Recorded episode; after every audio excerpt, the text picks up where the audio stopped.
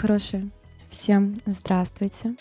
В связи с 14 февраля у нас немножечко с вами сбился выход подкаста, но сейчас мы продолжаем выпускать интересный контент каждую среду и каждую субботу в 20.00, поэтому не забывайте, пожалуйста, подписываться на канал и ставить уведомления о том, чтобы не пропускать новые интересные видео. А сегодня мы с вами поговорим о такой трудной и болезненной теме, но которая очень важна. А именно, мы сегодня обсуждаем одиночество в отношениях. И хочется вздохнуть сразу про эту штуку. Я, если честно, считала вообще, что одиночество в отношениях — это норма.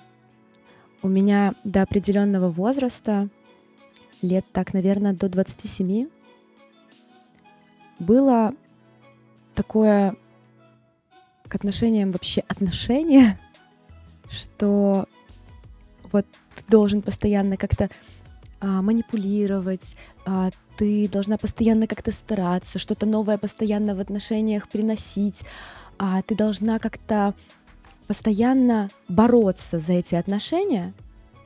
И если ты просто сядешь и расслабишься, ну все, отношения закончатся. И еще очень важно, чтобы ты постоянно была на чеку.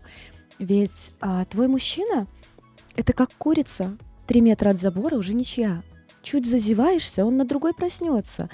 И постоянно, постоянно, постоянно тебе нужно смотреть, что тут какое-то уведомление не пришло лишнее на телефон, чтобы он где-то там не задержался слишком долго, а, чтобы не менялась его интонация до работы, в процессе работы, вместо работы. И вообще все это так сильно важно. Вот через сколько он ответил на свое сообщение, а, как он ответил, как он посмотрел. В общем, как я себе мозги только не ебала. А, когда же оно появляется? Одиночество в отношениях. Вот те, у кого оно есть, вам даже эта фраза уже должна была отразиться. Оно появляется тогда, когда мы чувствуем, что нас чуть-чуть не любят. Или нас могли бы любить чуть-чуть больше. Или нас могли бы любить немножко не так.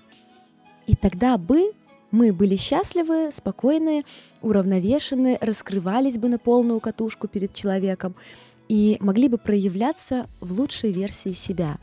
Но пока нам не дают вот такую вот а, зону комфорта вокруг нас, из-за которой мы сядем, расслабимся и скажем, так, нас тут любят, нас тут принимают, нас тут не бросят. Вот до этого момента мы не самые приятные партнеры, если что. С нами сложно общаться до этого момента. Нас сложно полноценно любить. И если следовать все-таки авторской позиции в жизни, то именно мы в этом виноваты. Давайте разбираться. А мы чувствуем, что мужчине на нас немного наплевать, несмотря, заметьте, на то, что он с нами в отношениях.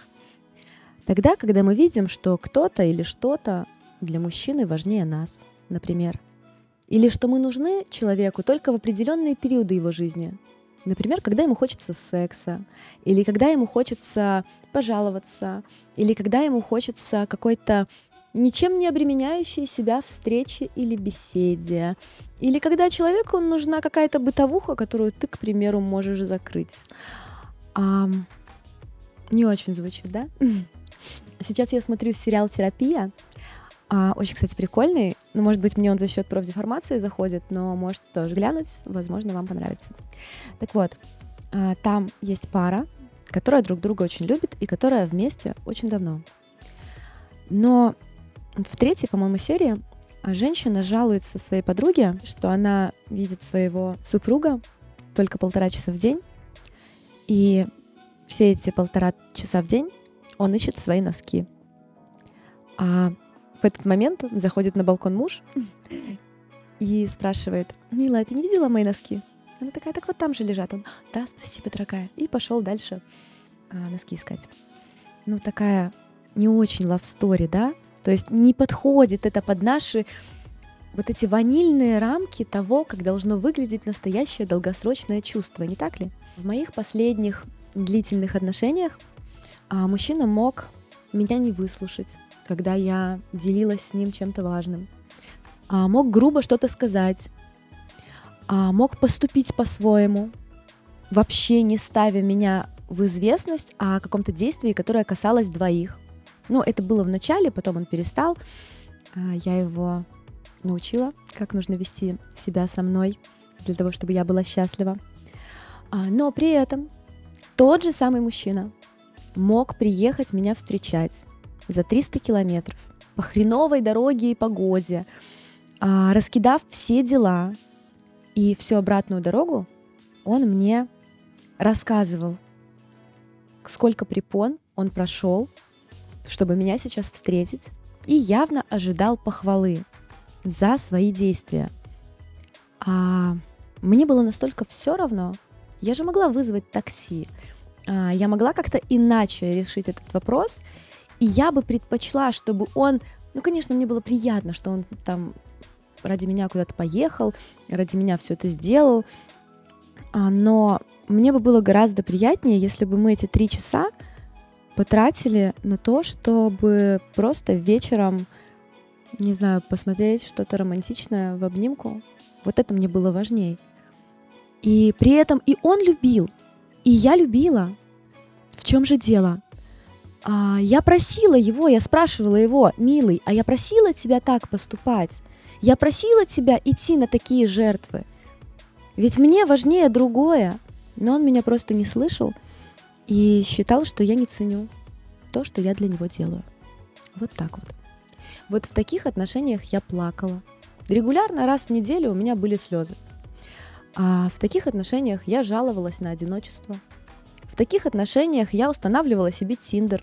Просто для того, чтобы добить а, какой-то добить какое-то количество ласковых слов в свою сторону, потому что мне они были важны. А потом я нарвалась на нее, на книгу. А это была книга Гэри Чепмана «Пять языков любви». Думаю, многие из вас ее читали, а те, кто не читал, я крайне рекомендую ее прочесть для того, чтобы ваши отношения стали вам же понятнее. Но суть этой книги я вам сейчас примерно объясню. Um, вообще выделяют семь основных способов, при помощи которых мужчина и женщина выражают и воспринимают любовь по отношению к друг другу. Гэри Чепман выделяет основных пять. Здесь же а, по Википедии а мы поговорим о семи из них. Языки любви бывают такие. Прикосновение, эмоциональное выражение чувств, слова поощрения, забота, подарки, время и служение. А вот семь основных способов, с помощью которых можете выражать любовь вы, и для вас это будет спойлером в вашей голове. Я люблю, если я делаю так. И то же самое делает ваш партнер – выражая любовь свойственным ему образом. Причем а, эти языки любви могут меняться. Это не какая-то перманентная штука, а, не очень сильно, но с возрастом они меняются. А, и в таком случае ваш мужчина думает, если я так делаю, для меня это проявление любви. Например, вот в моей ситуации для моего мужчины проехать 300 километров ради меня по плохой дороге – это было показателем, что он сделает такое только ради меня. Он не пойдет на это ни ради кого другого. И раз он идет на такой подвиг, значит, он меня любит. А в моих глазах это было так. Да блин, вообще, чё? Лучше посиди со мной и как-то проведи время вместе в удобоваримом мне варианте. И мы ссорились, потому что наши языки любви не совпадали. Для того, чтобы у вас не было таких проблем и не было одиночества в отношениях, надо понять, во-первых, какие языки любви присущи вам самой. С помощью чего вы умеете выражать любовь. А мои варианты на текущий момент. Это деньги, он же язык любви подарки. Объясню почему. Человек тратит большую часть времени жизни на работу. Для того, чтобы что? Правильно, заработать деньги. Если он тратит эти деньги на меня в некой значительной для него сумме относительно там его дохода, я чувствую, что вот эту любовь, которую он передает своей работе, он как бы косвенно передает мне. Для меня это равно любит. А следующий момент. Второй мой язык любви – это время. Но не то время, когда человеку нечего делать, и он такой с утра тебе звонит и два часа висит со мной на телефоне. Нет, за такое я убью. Я могу один раз... Не убью, конечно, нет. Ну, просто я сокращу общение.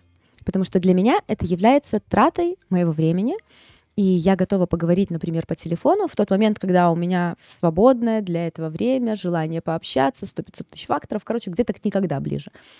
Но ам, когда человек раскидывает свои дела ради меня по моему запросу, то есть делает что-то важное для меня в неудобный для себя момент, например, я не знаю, я заболела, мне плохо, там, привезти какие-то лекарства или заказать эти лекарства, чтобы они там до меня дошли в нужный момент. Ну, какие-то вот такие вот вещи. А, причем очень важно этим не злоупотреблять, а, потому что может быть, как в анекдоте, знаете, волки, волки, кричал мальчик, а потом действительно волки пришли, ему никто не поверил. Вот такого не надо, чтобы было. То есть этим нужно пользоваться редко, просто с пониманием того, что если у тебя случится действительно что-то серьезное, твой мужчина ну, скорее всего, бросит все и побежит тебя спасать. И для меня это вот прям, я чувствую, что любят меня здесь. То есть, когда человек сдвигает свои дела ради тебя и ставит себя в приоритет. Ну, помним, да, не наглеем, не вредим бизнесу человеку, думаем, насколько удобно, комфортно, но это очень приятное чувство, я его очень ценю. А, третий язык любви, на который я прям очень сильно обращаю внимание, это забота когда мужчине не все равно, хорошо мне или плохо, когда я пишу ему, что у меня что-то случилось, и он хотя бы задает какой-то а, дополнительный вопрос к этому. То есть мы пытаемся вместе разобраться, как это решить. Вот этот вот спойлер «мне на тебя не все равно», вот для меня это очень важно. Ну и опять же, не злоупотребляем этим, а, но просто даже того знания, что если с тобой что-то случится морально, тебе есть кому позвонить, тебе есть кому рассказать, и тебя услышат, тебе что-то посоветуют, вот для меня это прям важненько. А почему именно эти языки любви? Они могут быть миксом, редко бывает один прям язык любви у кого-то, но их надо прям все пять прочитать, пять-семь, сколько начитать, и понять, что у вас за язык любви. После какого языка любви вы будете чувствовать, здесь меня любят. У меня именно эти языки любви, потому что именно так люблю я сама. То есть я делюсь всем, что я имею, с удовольствием, с любимым человеком. Для меня это просто, ну, типа норма. Я не понимаю, как может быть по-другому. Я не понимаю, как для человека, который для тебя дорог, а, ты можешь что-то зажать. Ну, что вообще? Я ставлю человека в приоритет если он мне действительно дорог. Но опять же, да, есть мои дела, которые я не могу отменить, какие-то там, не знаю, тренинг, который должен выйти в определенное время, в определенную, в определенный день. И, ну, вот это сдвигать я буду только если, ну, не знаю, апокалипсис. Но, в общем, я практически все могу подвинуть ради любимого человека, если там действительно а, есть какая-то проблема, которая без меня не разрешится. Ну и также я забочусь. Для меня проявление любви — это когда я смотрю, что нужно человеку, не безразличному мне, и, соответственно, стараюсь сделать все от меня зависящее, чтобы было тепло, не больно, не страшно. И все в таком духе. А я поняла, что у некоторых девочек разнятся языки любви. То есть они могут любить одним языком любви, например, словами поощрения. То есть она ходит, всех засирает вокруг, но ее мужчина это для нее царь и бог, она ему все время это вербализирует всегда, только ему. И вот так она его выделяет среди общей массы. Вот так она любит. Но при этом, когда ей говорят, что она там красивая, умная, невероятная, ей вообще на это срать но ей важно, чтобы с ней там, не знаю, вот вечером сериал смотрели, чтобы она не чувствовала себя вечером одиночкой. То есть не всегда те языки любви, которыми вы проявляетесь, вы и воспринимаете любовь. И это тоже нормально. Но для того, чтобы у вас не было чувства одиночества в отношениях, я не буду сейчас здесь про то, что с мужчиной надо разговаривать, э, это очевидно, и мы обязательно как-нибудь прям плотненько несколькими видео пройдемся по этой теме. Я сейчас о том, что нужно понимать, что нужно сделать для тебя, чтобы ты почувствовала, что тебя любят. И понаблюдать за партнером, раз уж ты не хочешь спрашивать, и посмотреть, на что конкретно он реагирует, считая это за проявление любви. То есть прям берешь каждый из языков любви и день ведешь себя с мужчиной вот именно с помощью этого языка. То есть день там его нахваливаешь, а день там ему что-то постоянно даришь, а день там о нем как-то особенным образом заботишься. И смотришь, от чего он расцветает, а от чего он ну вообще никак не реагирует и не проявляет э, особо никакого внимания. Например, у меня была такая ситуация, я люблю очень дарить подарки, вообще очень люблю. А, и сейчас я в отношениях с мужчиной, ну, у которого вообще все есть ну, типа вообще от слова совсем. И я ему подарила что-то прям такое, ну, очень важное для меня, ну, не скажу что, но типа не суть. И он на этот подарок так, типа, окей. А было обидно так, если честно, я столько выбирала, столько денег на это просрала вообще.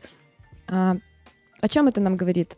О том, что язык любви для конкретно этого парня не подарки. Ну, ему просто ровно все, что нужно, он сам себе купит.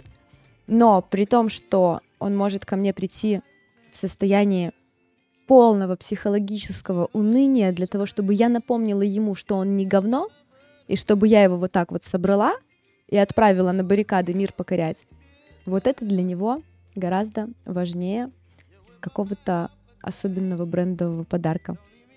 А поэтому я не обиделась, а как умная девочка, подарки больше не дарю, а вот выпытываю, что в жизни происходит не так, где в жизни он считает, что он там уже что-то не может, где-то что-то устал, а, у него какие-то там проблемы с тем, по плечу ему или не по плечу, вот эти вещи я вытягиваю и, соответственно, меняю его к ним отношения. И в тот момент, когда это срабатывает, он чувствует, что на него здесь не все равно.